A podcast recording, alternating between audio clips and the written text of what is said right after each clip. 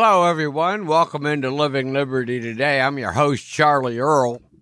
This is episode 64 Facts and Falsehoods. Golly, the way things are going these days, it's really difficult to discern the difference between facts and falsehoods. I mean, we do have the geniuses at social media sites telling us what are facts and what are falsehoods. And if they can't make that determination and they tell us the information that we read or provide is out of context. Now, who on God's green earth decides what is the appropriate context for any statement? Uh, I guess would be statement of fact or statement of opinion or whatever. Anyway, those guys have way too much power, sort of like a mini government as they sit there calculating whether or not to allow uh, this column, that column, this statement, or that statement uh, make it to the great uh, web, World Wide Web. So, anyway, I have a few columns we want to share with you today, but first, I want to remind you that the UN Global Climate Summit is going on right now. That can't be good. Uh, first of all, you got a bunch of corrupt politicians, and I know that is redundant, but you have a bunch of corrupt politicians meeting together to decide how to put the clamps down on their people and how to limit those economies that are thriving in order to satisfy some obscure, uh, how do I put it, intangible concept about what's going on. For every overview of climate change. There are anecdotal pieces like expanded ice in Antarctica, for example, things of that nature that contradict the overall narrative. Of course, they always have an excuse and a reason for it. But I'm going to take that one step further. Uh, climate change is natural. It occurs regardless of whether we're burning coal or uh, thriving off of solar electricity, uh, we're still going to have climate change. That's the way it goes. The magnetic poles shift. The uh, Earth's orbit is not perfectly round, it's more oval. So the impact of the sun's rays coming on Earth have a difference. Solar flares impact everything. Um, come on, clowns. Quit trying to make, you know, I, I've always believed that simplicity uh, exceeds complexity when you're trying to uh, inform someone about a task you want done or about a theory or a practice that you're engaging in. But some of these clowns take this simplicity to the uh, to the level of insanity. So anyway, but but rest assured, the UN global climate talks will resolve all the issues for you. As usual, we've got a few columns we want to share with you. Uh, one of them is by Kerry Lutz um, from the Financial Survival Network, and this is from the 21st. He uh, had an earlier column about 10 items that'll probably end up being shortaged uh, or short in supply. And so he adds eight more. And these aren't necessarily things uh, you know, that you would assume would happen. And some of them on an individual basis are insignificant. Uh, I'll explain as we go on. First one he lists is Nike. He said, Who would believe that the American staple of sneakers has fallen victim to the supply chain distribution? So, uh, so Nike's going to be a problem, which only means that probably the cost of shoes are going to go up and I, I got to tell you, frankly, I've never bought a two hundred dollar pair of shoes. Uh, well, I shouldn't say that. Sneakers, I have in good leather and good boots, but uh, never that. But nevertheless, so Nike's having shortages. Bicycles. Here's the one that doesn't affect me. Um, I have bicycles uh, for both Pat and me. Nevertheless, uh, they need the tires pumped up because we rarely use them. We live out in the country. We get plenty of walking and exercise out here. But he he says as a result of the lockdowns, bicycle demand hit the roof, and they're becoming extremely hard to find.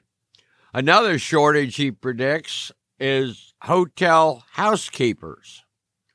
Now, as we know, the restaurant industry and most of the service industry is having a really difficult time, and we have another column about that later, having a really difficult time uh, engaging employees. And so um, he said that might be a factor in hotel housekeepers. Now, I don't want to sound like a, a racist, although I may get beat up for this, but Pat and I have been married 52 years, and ever since our honeymoon in Miami Beach, I have found that the bulk of the hotel housekeepers I encounter in my many travels around the country and and uh, the North and South America is that most of them are are not English speaking, or, or if they are, they're bilingual. And so you would think with the immigration policies of the uh, Biden administration that that wouldn't be a shortage. But he said it's it's becoming more difficult for hotels to, to hire housekeepers. Who knew? He also predicts drugs. He lists 192 drugs right now that are in short supply. And uh, so that's going to be interesting going forward, particularly with this um, how to unreasonable uh, emphasis on vaccine mandates when we still don't know how they interact and and how many we need and how difficult are breakthroughs on COVID, and we don't have any idea what the total herd immunity may be. We don't know the antibody levels of so many of our people, but he does predict in, in some areas some drug shortages. Another shortage he predicts is hospitality textiles. Shortages of bed linens and towels have sent hotels scrambling for new supplies and are having trouble finding them. I would suggest, dear listeners, those of you who I love dearly, if you'd stop stuffing the towels in your suitcase when you leave the hotel, this issue probably wouldn't be as bad as it is now. Just kidding, just kidding. Another shortage he predicts are snow tires. There's an acute snow tire shortage building up just in time for the winter driving season. Now, I would suspect I live in Ohio, northwest Ohio, and we get the all weather tires. So I would suspect that that's going to be more of an issue for Michigan and parts north, as there are some people up there because of the weather conditions, particularly in northern Minnesota and Canada and places like that, who do switch out their tires for the winter. We used to. I can remember back in the day we did, but the all weather tire has been a lifesaver for me. Another shortage he predicts is paper. There's a global paper shortage coming that promises to get worse over the coming weeks and months ahead. Um, and then Kerry has a little satirical comment here. Fortunately, very few Americans read anything anymore, so that's helping to alleviate the problem. But uh, going a paper shortage, you know, I also recall, and you may as well, that when we started going into the uh, digital economy, that uh, we were going to save the tree because we would have less need for paper. What I found out is personally, and I may be the outlier here, but what I found out is personally, I print out more. The fact that I have access to the web means I find more articles that I find intriguing and interesting.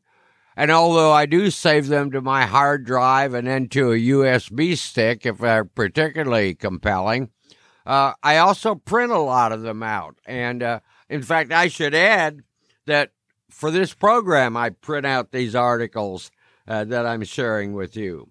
Now let's jump over to Doug Casey. I do him every week. Doug Casey's International Man from Friday the 22nd. He says, Here's why the new climate agenda could lead to an energy crisis of epic proportions. And I think on on the face of it, we all agree with that. We understand it.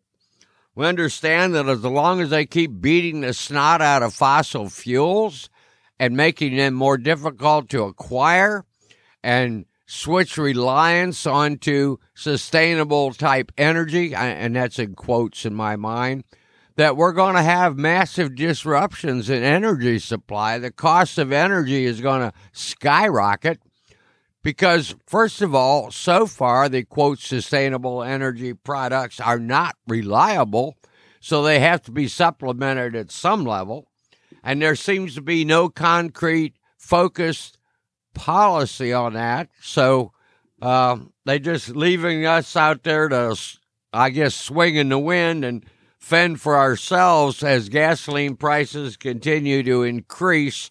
And uh, you would think that with more people switching to the hybrids and the EVs, that maybe gasoline prices would come down, right? That's what logic tells you that less use of the product means that the cost of the product goes down because of the supply and demand, but that's not the case at all. The fact that they're restricting fossil fuels the way they are, either through policy or other things, means the cost is is is creeping up at a dramatic fashion. In fact, one of the major contributors to our inflation rate right now.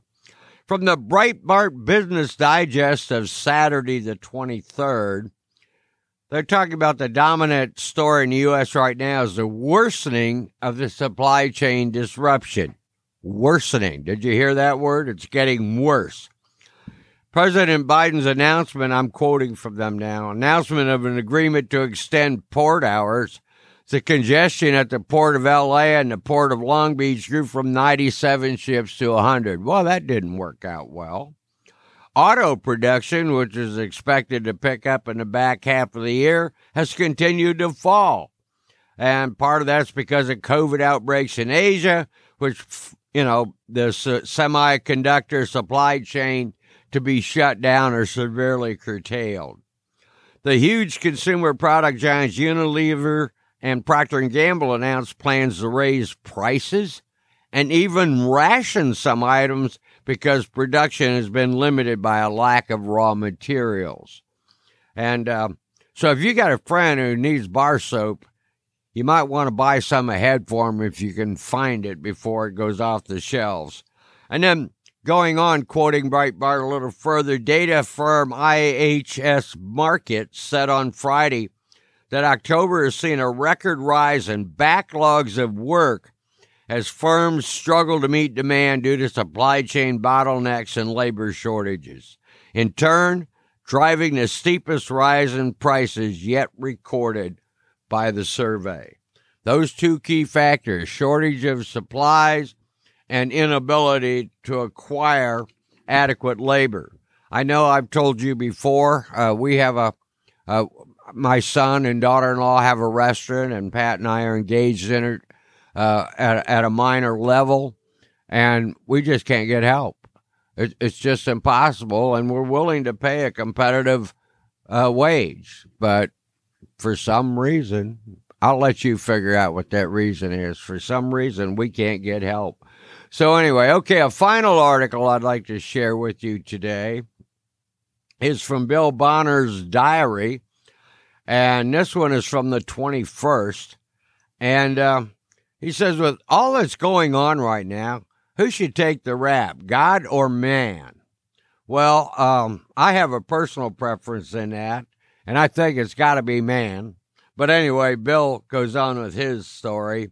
He said, What we have are America's, I'm quoting now, America's elites have falsified the signals to benefit themselves. Said, as we reported on the 20th, the top 10% of the population now owns almost all U.S. businesses, 89% of the stock market. So that may give you a clue of why um, we're getting this bind and why you find so many people disgruntled and discouraged. Well, in spite of all this, stay free, be free, always think free. Remember, freedom is a personal thing. You stay free and be free. That's Living Liberty Today. I'm your host, Charlie Earl.